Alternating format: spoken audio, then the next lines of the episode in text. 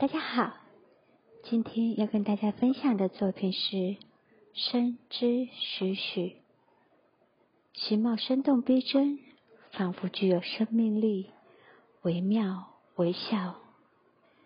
庄子是战国时的思想家，他所生活的时代，百姓饱受战火之苦，个人的生命在战争中就像蝼蚁般的脆弱。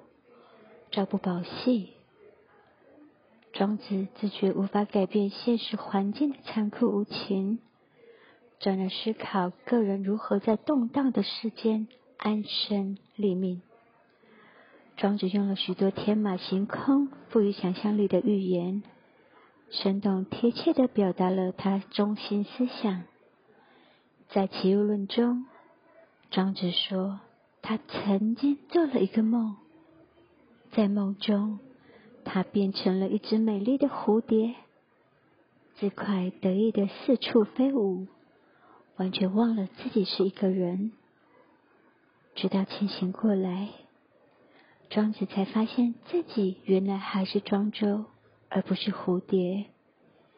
因为梦中蝴蝶是如此的栩栩如生，所以庄子感到好奇，到底是庄周。做梦换作蝴蝶，还是蝴蝶做梦化为庄周？